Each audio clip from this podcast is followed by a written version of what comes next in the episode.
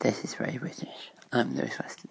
For this first episode, I'm going to be talking about the flags of the United Kingdom. Let's start with the flag of Northern Ireland.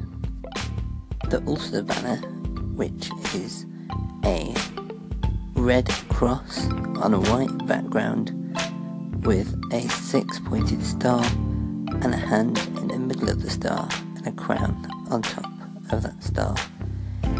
That is not the flag that the Parliament of Northern Ireland uses.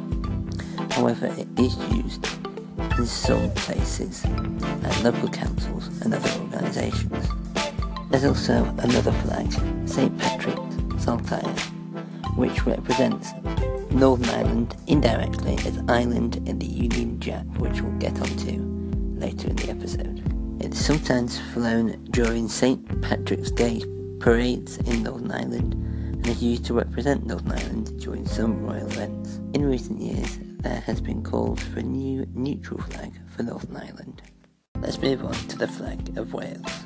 The flag incorporates a red dragon with a white and green background at the top and the bottom respectively. Why green and white? Well, because it was the colours of the Tudors and it was first used by Henry VII at the Battle of Bosworth in 1485, after which it was carried to a statue in St Paul's Cathedral and it was officially recognised as the Welsh flag in 1959. Continue with the flag of Scotland.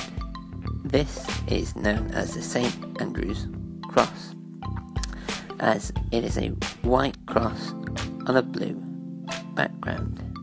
The Scottish Government ruled that the flag, where possible, should fly on all of its buildings from 8am till sunset with the exception for the United Kingdom's national days. Also known as the St George's Cross, a red cross on a white background. The flag for the city of London is based on this flag and has a sword that is red in the upper left corner. The Royal Navy also uses this flag with a Union Jack in the upper left corner.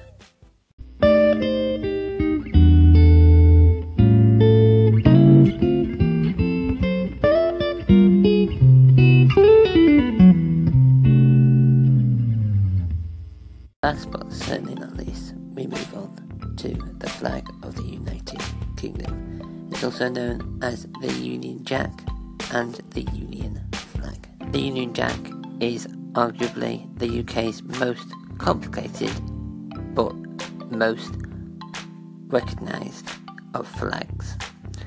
It incorporates the red cross from the English flag, the blue triangles from the Scottish flag, and as discussed earlier, the red cross from Northern Ireland.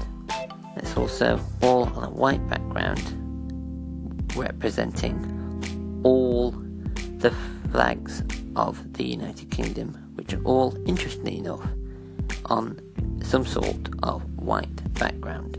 There are loads of different variants of this flag, and mostly the flag is in the upper left corner of another country's flag. This links back to the British Empire. We'll probably talk about that at some time in a future episode.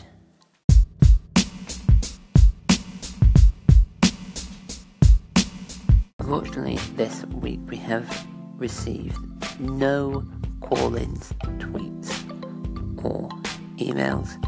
So if you do want to email me, you can email verybritishpodcast at gmail.com. That's a very British podcast, all one word, all lowercase, that symbol, gmail.com. You can tweet me.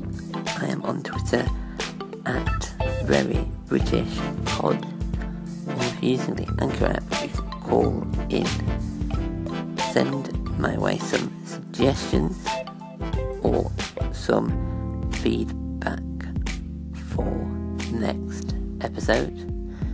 And if they're good enough, I may feature them in this segment here. Let's talk about some flag days. These are directed by the DCMS and include birthday birthdays of members of the royal family, the Queen's official birthday, Remembrance Sunday, the state opening of Parliament, and lots more. Here are a few highlights. On May the 9th, it's Europe Day. The second Sunday in March, it's Commonwealth Day. And on the second Sunday in November, it's Remembrance Sunday. And of course, the flag should be flown in the following areas on specific days. In Wales, it's March the 1st, which is St David's Day. In Northern Ireland, it's March the 17th, which is St Patrick's Day. In England, it's April the 21st, which is St George's Day. And in Scotland, it is November the 31st. November the 30th, even on St Andrew's Day. So, we have reached the end this week's podcast. I'll be back next week for episode two. In the meantime, you can contact me using the ways of Twitter, email, and the Anchor app's call in feature. And I think that does it for this week. Cheerio.